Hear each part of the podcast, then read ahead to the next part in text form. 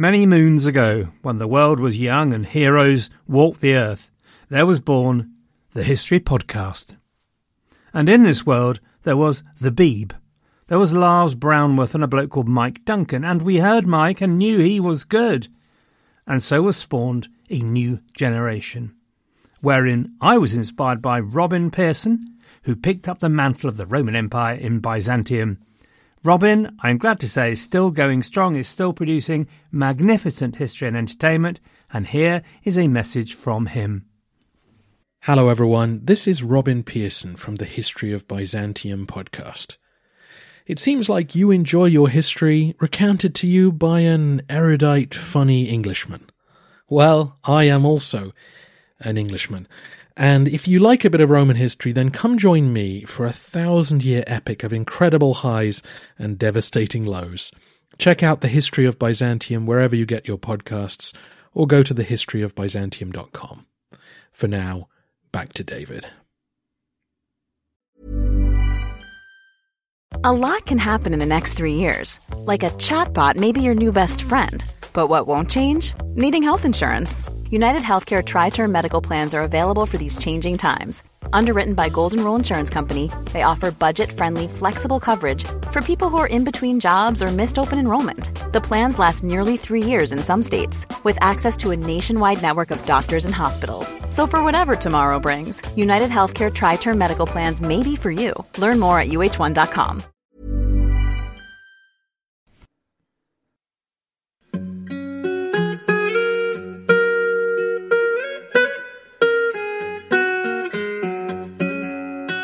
Hello, gentle listeners, and welcome back to the History of England, episode 85 Crime and Punishment. This week, another peregrination. During the great silver penny giveaway, there were comments about a desire to hear more about crime in medieval England. And so, obedient and compliant as ever, I've produced one. I read a few books with sections on crime and punishment for today's episode, and there were some more obviously scholarly, but none were as easy to understand as the chapter in Ian's. And therefore I used Ian's almost exclusively, I have to admit, so I make no apology for recommending this book again. One day, in 1303, a fisherman in the Thames landed a most unusual fish, a silver goblet belonging to none other than the King of England. The fisherman would have been holding an object worth more than he had in likelihood ever held before, or ever would again. Now, if said fisherman had had access to Tinternet in those days, he'd have found lots of other people in the blogosphere reporting strange goings on, as Mrs. Miggins would say. Silver plates were found behind tombstones in the churchyard of St Margaret's Church in Westminster. Small boys in neighbouring fields found precious dishes under hedgerows. A prostitute flaunted an outrageously precious ring and told everyone that Adam, the sacrist at Westminster Abbey, had given it to her to keep her affections, as it were. What was going on? All these objects, it turned out, belonged to the king, and had somehow walked from his treasury, deep and supposedly secure, in the crypt beneath Westminster Abbey, carefully guarded by the monks of the abbey. Finally, suspicions aroused, an inspection of the treasury was undertaken by John Droxford, the keeper of the King's wardrobe, bearing in mind that the King's wardrobe was basically the King's personal finance department rather than a cupboard in the corner. To their horror, they found they'd been robbed of treasure worth 100,000 quid. Now, I'm very much indebted to someone out there for alerting me to the lecture given by Professor Tout in the mid 1940s for this rather neat story about the theft of the crown jewels. But I have a memory of a goldfish, and simply can't remember who it was, but thanks anyway. And I thought this episode about crime and punishment would come at a good spot, since as it happens, it was symptomatic of a general wave of lawlessness in medieval England at this time that had even Edward I worried. So, what had happened to the crown jewels? As you all know, in the first years of the 1300s, Edward was much away on his travels, poking the Scots in their collective eye. Which meant that he was very little at Westminster to look after the palace. But never mind. While he was away, he appointed a keeper, a man called John Sench, who also happened to be keeper of Fleet Prison to boot. He also employed a deputy, a man called William. and together John Sench and William kept the deserted palace while the king was away. Now, by all accounts, both men recognised that it would be a crime against partying not to make the most of such a fabulously central party location. So, by all accounts, the hallowed halls of Westminster rang to the sound of clanking goblets while the cat was away trying to get his paws on the elusive Scottish mouse. It appears that the same laxity towards their duties applied equally to their keeping of the crown jewels. Meanwhile, right next door were the monks of Westminster Abbey, who paid no heed whatsoever to the ancient abbot, Walter of Wenlock, and were up for a party, and so they duly joined in. And then into this happy, carefree atmosphere wandered a bloke called Richard Pudlicott. Richard was not a fan of King Edward. Once upon a time he'd been a prosperous merchant, plying his trade with Flanders. But then the king had left his wars in Flanders, leaving a mass of unpaid debts behind him, so he'd had to leave hostages against his repayment of those debts. Richard had been one of those hostages. Edward hadn't bothered to pay his debts, and so all Richard's goods had been seized and he had been ruined. Richard duly made friends with the monks at Westminster and joined in the partying. His financial position greatly helped by being able to half inch a massive silver plate from the monks' dormitory. But by 1302 this money had gone, and Pudlicott was looking for a replacement source of income, and his eye fell on the treasury. Now at his later trial, Pudlicott claimed he'd had no help whatsoever, and he'd done everything himself. He had apparently cut through thirteen foot of solid masonry, crawled into the treasury, and taken everything away. It's reasonably clear, however, that a pig had been cleaned, and that this was therefore hogwash. What really happened was that Richard's accommodating friend gave him a key, or enough access to cut through the door and make away with the treasure. As it happens, there's no great mystery about who was responsible because of Richard's almost total incompetence at fencing the treasure. The king's investigators found treasure in the house of Pudlicott and his mistress, a bit of a giveaway, and in the houses of John Sench and William, the keepers of the palace. Thirty-two other loyal royal servants were arrested, along with forty-eight monks and Adam the sacrist, and sent to the Tower. The whole thing had been a massive heist. But medieval justice was a funny and idiosyncratic thing. After another year of juries and investigation, pretty much all of the accused were let off and pardoned. Some had been wrongly accused, others prevailed on the king's good offices. All the monks were released, since the last thing Edward needed in 1305 was a scandal about abuse of the clergy. The only man to actually hang was Richard Pudlicott himself. As I say, the theft of the crown jewels was generally in line with both the progress of medieval justice and the state of the nation at the time. You might think that in 1304 that all the chaos of conflict and warfare was now behind Edward, and England would be at peace and tranquillity, the birds would sing, and God would be in his heaven. But in fact, the theft of the crown jewels was not just a rather remarkable but one off example of organised crime. One of the consequences of decades of warfare was a massive crime wave. All over the country there were organised gangs who, in the words of a contemporary, wander around the countryside doing, committing, and procuring evil deeds. There were many reasons for what was clearly exceptional levels of violence, even for a society where violence was all around. One was that in medieval England, or indeed any autocracy, so much of the day to day administration and control came through the king's hand. Edward simply hadn't been focused on law and order for some time while he was fighting all his wars. Worse, he'd actually compounded the situation, because there's clearly a link between crime and politics. Edward had emptied the country's jails to recruit for his armies of foot soldiers, for example. Once the campaign was over, these men were at liberty. And also, while the magnates were dragged away on Edward's wars, their estates were open to attacks from gangs. Even worse, if we can get even worse, was the fact that the very people who should have been working against lawlessness and violence were themselves often willing participators. And for me, this is the most stark example of the violence inherent in medieval society. Because the magnates themselves carried out a constant war amongst themselves. In times of tight royal control, such as Edward I, this violence was often kept in check, such as the example Edward made of the Earls of Hereford and Gloucester. But in the days of Henry III, as we've heard, and in Edward II's reign, when central authority is weak and the king a dipstick, the magnates take advantage. In 1317, the Earl of Lancaster waged what was effectively a private war on John of Warren. The same low standards applied to government officials. So let us take Walter Langton, Treasurer of England and Edward I's right hand man, and probably his only real confidant in his later years. His obvious corruption outraged even the magnates, who asked for him to be removed several times. He held several ecclesiastical appointments against the rule of the church. He used his position to appoint sheriffs who carried out his will. He was accused of murdering his mistress's husband and was brutal in exploiting his position to build his wealth. So, for example, Richard of St. Valery owed him 200 quid, but failed to pay on time. Now, my mother would continuously tell me never a lender nor a borrower be, so okay. But Langton put St. Valery in a dungeon, clapped irons on him, and then went and seized all his property anyway. Even in medieval England, this couldn't be described as due process of law. The crime problem was, of course, not new.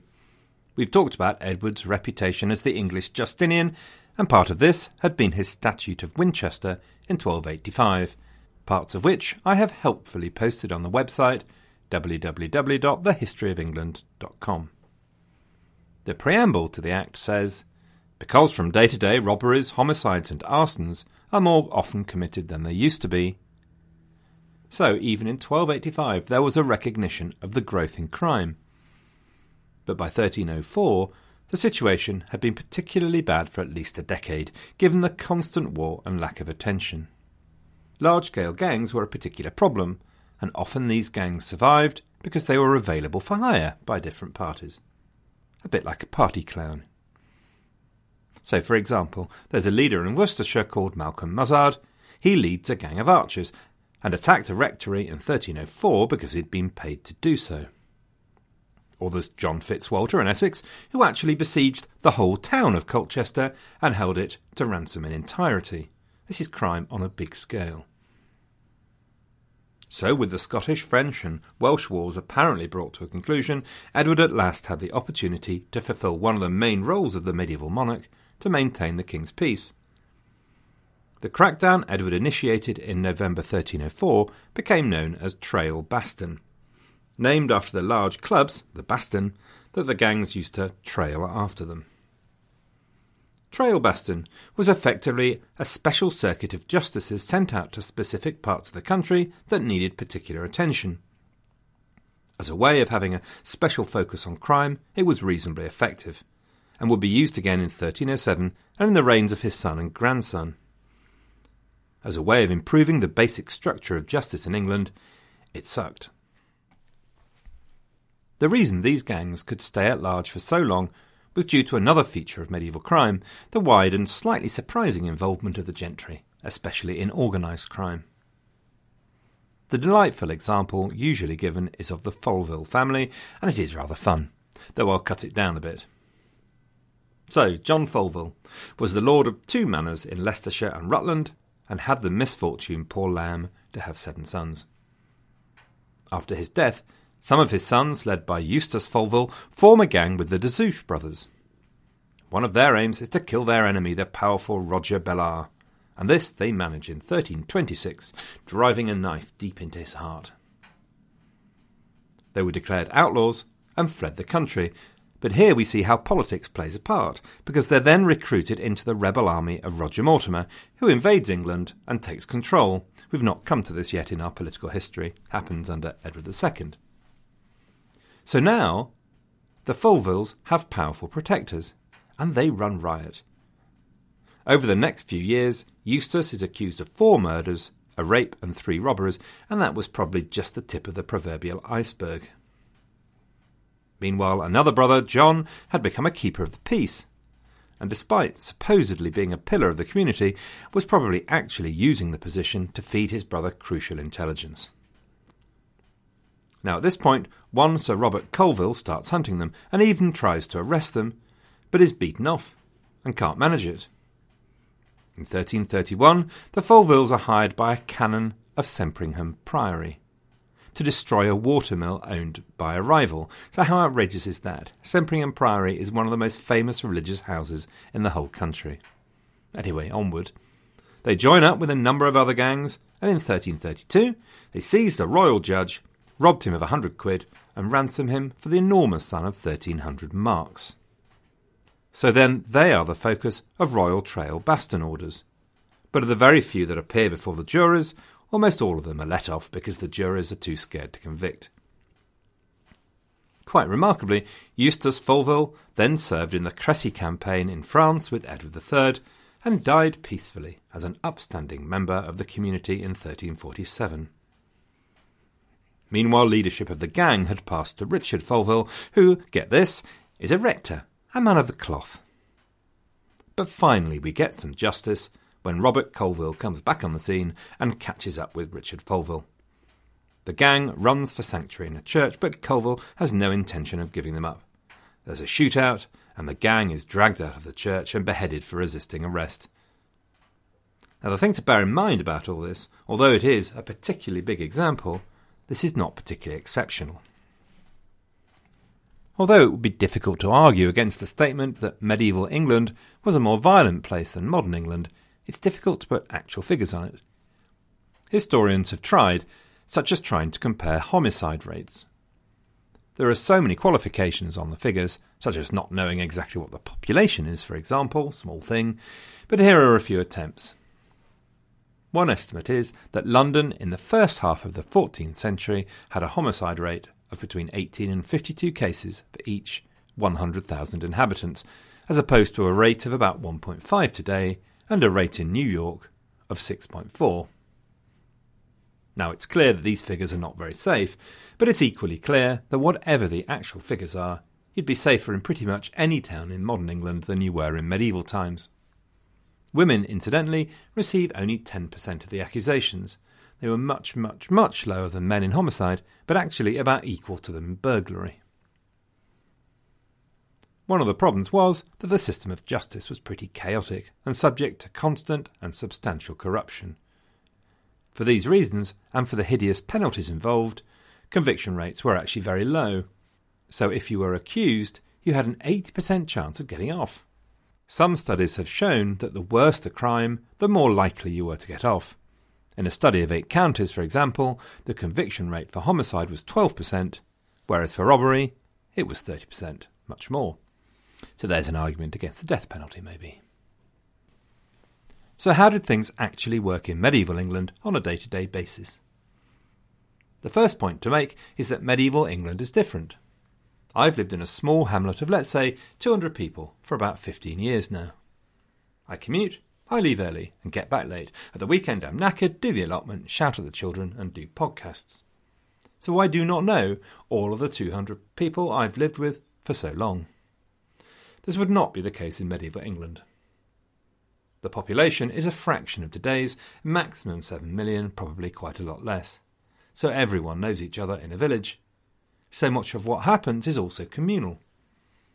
Every villager who's not a freeman is organised into tithings of roughly 10 men, with a chief tithing man whose job it is to make sure it's complete. If the tithing doesn't do its duty, there's a fine on all the tithing men, which at 10 quid can be ruinous for a normal villager. So by and large, they'll dob you in. Because the job of the tithing is to dob your mates into the law if someone does something wrong. And the other thing to note is that in a society where everyone knows each other, it's difficult to keep things secret, and outsiders are immediately obvious. There is, however, a flip side to this. About 30% of those who are convicted are from outside the relevant community, and it's difficult to avoid the conclusion that this is more about fear of outsiders and convenience of accusing someone you don't know than a successful and safe conviction. When a crime's committed, the person who finds out first is responsible for raising the hue and cry. Everyone has to come in from the fields to pursue the criminal and get a posse together. When caught, the criminal should be handed over to the sheriff or to the constable of the local town to await the next opportunity to be arraigned. However, there is a law called Infangthief, a Danish law where if the criminal is caught red handed, you can deal with them there and then. And indeed, if the criminal resists arrest, then as long as the coroner arrives, summary justice can be handed out there and then. This means beheading for a man, drowning for a woman. Don't know why it's different. Give me beheading any day of the week. Here's a little example. It's London, 1337. Desiderata is found guilty of stealing 30 dishes and 24 silver salt cellars. Yes, 24 salt cellars. When she's staying with the Lady Alice de Lisle. She's found red handed with some of the stuff in her cellar, so she's dragged straight away and hanged at Tyburn. Wham bam, thank you, San. You should celebrate yourself every day, but some days you should celebrate with jewelry. Whether you want to commemorate an unforgettable moment or just bring some added sparkle to your collection, Blue Nile can offer you expert guidance and a wide assortment of jewelry of the highest quality at the best price. Go to BlueNile.com today and experience the ease and convenience of shopping Blue Nile, the original online jeweler since 1999. That's BlueNile.com. BlueNile.com. Planning for your next trip? Elevate your travel style with Quince. Quince has all the jet setting essentials you'll want for your next getaway, like European linen, premium luggage options, buttery soft Italian leather bags, and so much more. And it's all priced at 50 to 80% less than similar brands. Plus, Quince only works with factories that use safe and ethical manufacturing practices. Pack your bags with high-quality essentials you'll be wearing for vacations to come with Quince. Go to quince.com slash trip for free shipping and 365-day returns. Mom deserves the best, and there's no better place to shop for Mother's Day than Whole Foods Market. They're your destination for unbeatable savings, from premium gifts to show-stopping flowers and irresistible desserts. Start by saving 33% with Prime on all body care and candles. Then get a 15-stem bunch of tulips for just $9.99 each with Prime. Round out Mom's menu with festive rosé, irresistible berry chantilly cake, and more special treats. Come celebrate Mother's Day at Whole Foods Market. It might be that the criminal was heading for church to claim sanctuary, a famously medieval way of being able to avoid justice and leave the kingdom instead. But from what I've read so far, I personally wouldn't give a pig's bottom for sanctuary. If you've got a powerful enemy, they'll drag you out and kill you anyway. The Statute of Winchester I referred to above sets rules to ensure communities keep the king's peace. So, for example, city and town gates should be closed at sundown. There are to be watches in every settlement. Every lodger is the responsibility of their host, and if you are out of doors at night, you stand a very good chance indeed of being arrested. So, no late night clubbing. No pun intended, of course. There's a lot of waiting around in the system. At this point in time, the sheriff is an immensely powerful figure. He runs the county courts every one to two months, and every three weeks goes round all the hundred courts, a process known as the sheriff's tourn. But he's not a judge. He has to wait for justices to be sent out from London. So where the crime is serious enough, the accused has to wait. He or she may be put in the stocks, or in the local prison, which would usually be in the castle of the local lord, unless you were in a big town. Or they might build a wooden cage outside. And then you wait. Another little wrinkle is the process of approving. The idea is to encourage convicted criminals to dob in other criminals. In principle, it's not necessarily a bad idea, but there are some very inconvenient consequences. So there's an awful lot of counter accusations which put victims under a lot of pressure to drop the original accusation. And many convicted criminals have absolutely nothing to lose and therefore spray accusations around like a water cannon, doing their very best to settle a few old scores before they go down. Here's one particularly nasty example of how counter accusation could be used. Agnes de Holdenby was blinded by some assailants, who then cut out her tongue. But Agnes was made of stern stuff and still brought an accusation. Her attackers then brought a counter accusation, which resulted in her being convicted and imprisoned. So we have county courts and hundred courts, where things really happen. But the thing about medieval justice is its horrible complexity. I mean, really, it's a mess. So you also have the church courts with cross jurisdictions, and boy, was Henry II right or what. If it hadn't been for Thomas Becket, maybe the utterly daft benefit of the clergy thing would have disappeared earlier. But Becket did win. So if you could read a Bible, you got to claim benefit of the clergy and get tried in a church court, which tended to be much more lenient. And you also have manorial and borough courts, as we've discussed many times, and these are, of course, not organised around the shire and hundred system, and so cross jurisdictions again.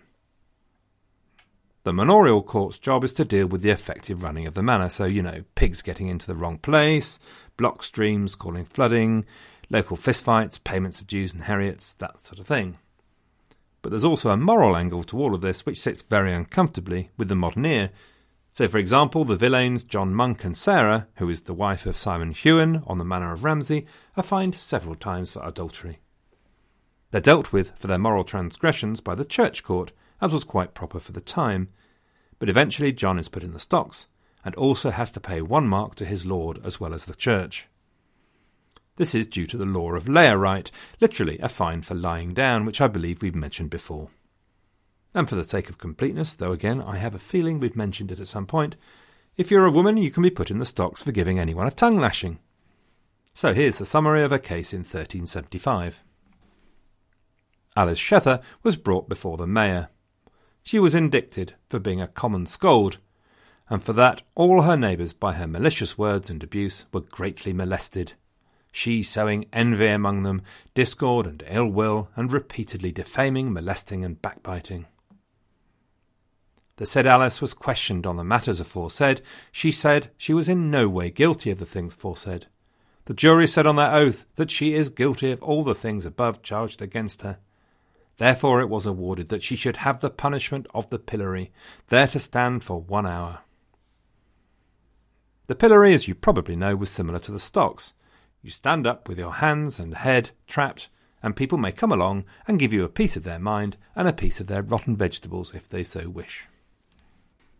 The law, meanwhile, as we've tracked over our last 80 podcasts together, remains rooted in the Anglo Saxon system, with the odd update along the way, it's the royal justices that decide what is common law, i.e., law commonly applied to all, overriding local customary law. However, there have now been added a whole range of local bylaws in towns, just to add to the complexity of it all. So, in Hereford, you couldn't milk your cow in the high street, which I found to be something of an inconvenience when Ermintrude and I visited last week. In Worcester, bakers can't get delivery of corn until eleven, and nor can anyone play tennis in the Guildhall. There are billions of these. Many of them seem very obvious and sensible, e.g., not being able to throw the heads and feet of animals into the street, for example, particularly if the rest of the body is attached. But many of them appear utterly daft, because the reason behind them is now obscure. But the point is that justice is often very, very local and needs a very close understanding of who has jurisdiction for what and what law actually applied here. The penalties for many of these crimes are hideous, of course. Death for stealing a few dishes, for example, and death is the normal punishment for most of them, since keeping people in prison for a long time is such a pain in the backside. For some crimes, you might lose a limb. If you attack an alderman in London, for example, the hand which drew the weapon can be cut off. The same applies to animals, interestingly. So if you're caught poaching, your dog could lose a paw. Poor thing. Ha ha. Funnily enough, in France, this is carried to extremes. In 1349, a cow was solemnly burnt at the stake for happening to kill a child. Presumably, the Yorkshire puddings were prepared on the side for later. But burning as a punishment in England is disappearingly rare at this time. Witches and heretics are hanged, not burned and life imprisonment, as I said, is similarly rare, though there is the odd example. The worst, of course, is reserved for treason. We've heard a bit of this from Dafydd, but I thought this might be a good place to talk about William Wallace, just for a bit of gruesomeness. Wallace rather disappears after his gubbing at Falkirk. He appears in an embassy to France and some skirmishes in 1304, so we know he's still around but after the peace in 1305 he's then an outlaw with a price on his head. And in August 1305, then, he was caught by a Scottish lord, John de Monteith, and turned over to the English taken down to stand trial at Westminster Hall, although Edward, by the way, wasn't present. Now the English took a dim view of Wallace and his goings on. I quote William Wallace, a runaway from righteousness, a robber, a committer of sacrilege, an arsonist, and a murderer, more cruel than Herod, and more debauched in his insanity than Nero. As you can see, not a popular chap down south. The view in Scotland, of course, was very different. At his trial, the view taken was that he was just obviously a criminal. Everyone knew of his crimes. Wallace's famous and not unreasonable point was that he couldn't be tried for treason, since, in his words, I could not be a traitor to Edward, for I was never his subject. And unlike the vast majority of Scottish nobles, he had a point. Which, of course, did him no good whatsoever. When did being right ever endear anyone in a political trial?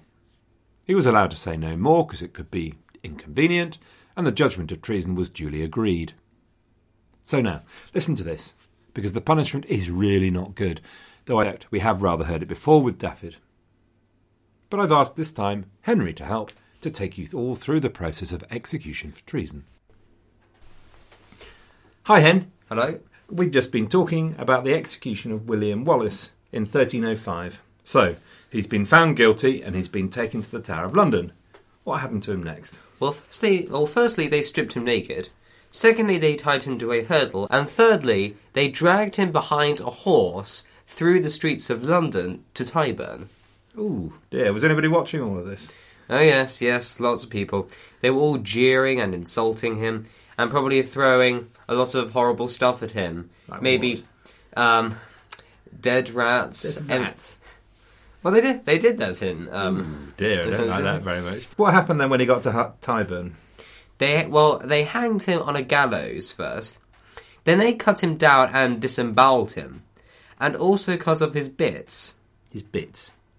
and burnt all of them in front of him. Yes. Now, presumably by this time he's well and truly dead, is he? Nope. The No. ex- no. The executioners are really clever at it. They tied up the tubes to keep him alive so that he could see the bits of his body burnt. Interesting. Yes, interesting. Anything else, or is that it? Nope. How about how about you um, try and guess what happened next? Okay, well, they cut his head off. Yes, they did.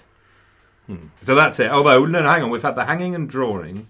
What about the quartering bit? What's that all about? Ah, yes. Ah, yes, the glorious quartering. Well, then, the body is cut into four pieces, like a quarter of chicken, and the head dipped in tar to preserve it. And what happened to all the bits? The head was nailed to London Bridge, then the pieces were sent to Newcastle, Berwick, Stirling, and Perth. They did this to show the people what happened to rebels. Berwick? Berwick. A lovely story. Thanks very much, Hen. You're most welcome. Goodbye, folks. Nice. I'd always wondered about that key question when they remove the entrails and the genitalia, is the guy still alive? I have to say, that wasn't really the answer I was looking for.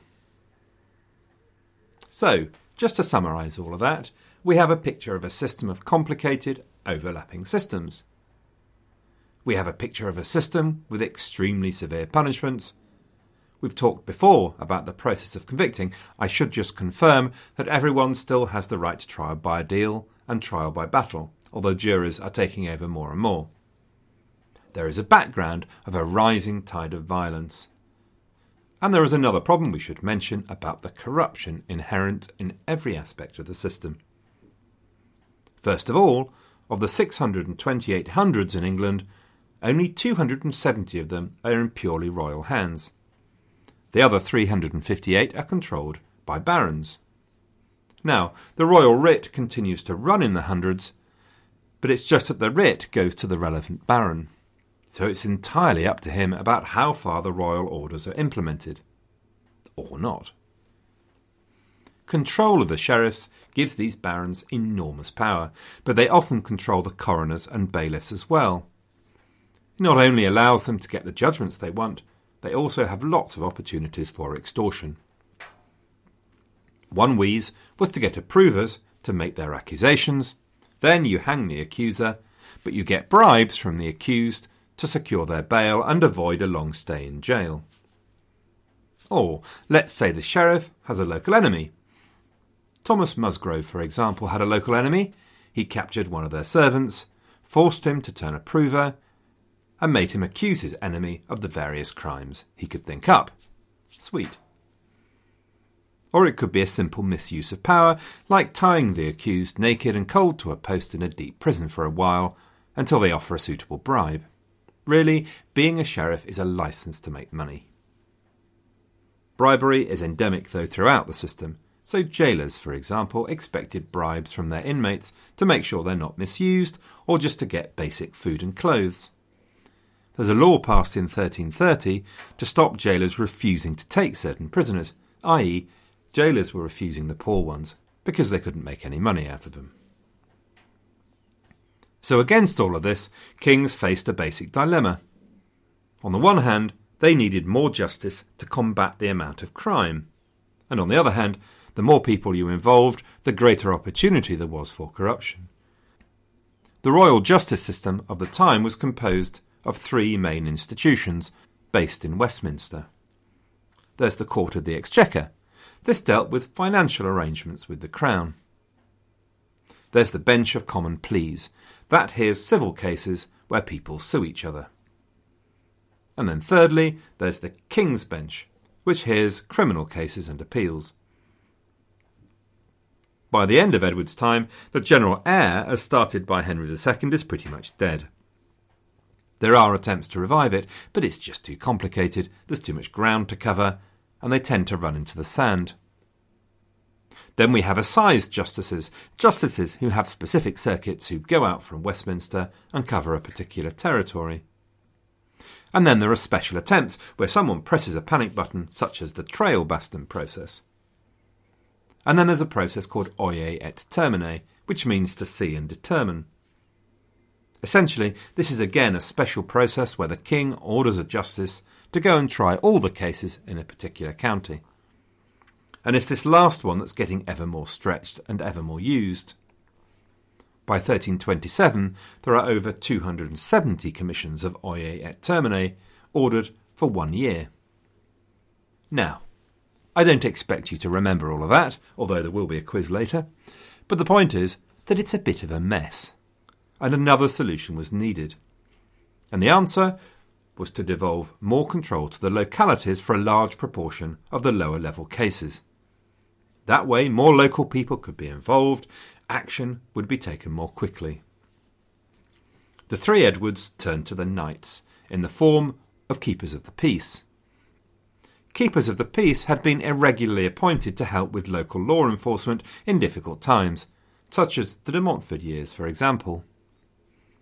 As we move into the 14th century, they are being appointed with increasing regularity, but with no power to actually try cases, just to arrest. But where we're leading is towards the institution of the justice of the peace. Local magistrates, where local knights will be appointed with full powers for certain levels of cases. It'll take a while to come, but there are temporary examples as early as in Kent in 1316 and then it's Edward III who finally passes the relevant legislation in 1361. So there we are, our update on crime and punishment. I am behind with thanking people for their kind donations, so my very grateful thanks to Nicola, Jay, Paul, Martin, Tara, another Martin, Ianai, and James. Next week it's back to the political story, and we'll bring the reign of Edward I to an end at last and thanks very much to everyone who's commented on iTunes, or by email, or on the website, or on the rather excitingly growing Facebook group. Very much appreciated as always. Good luck, everyone, and have a great week.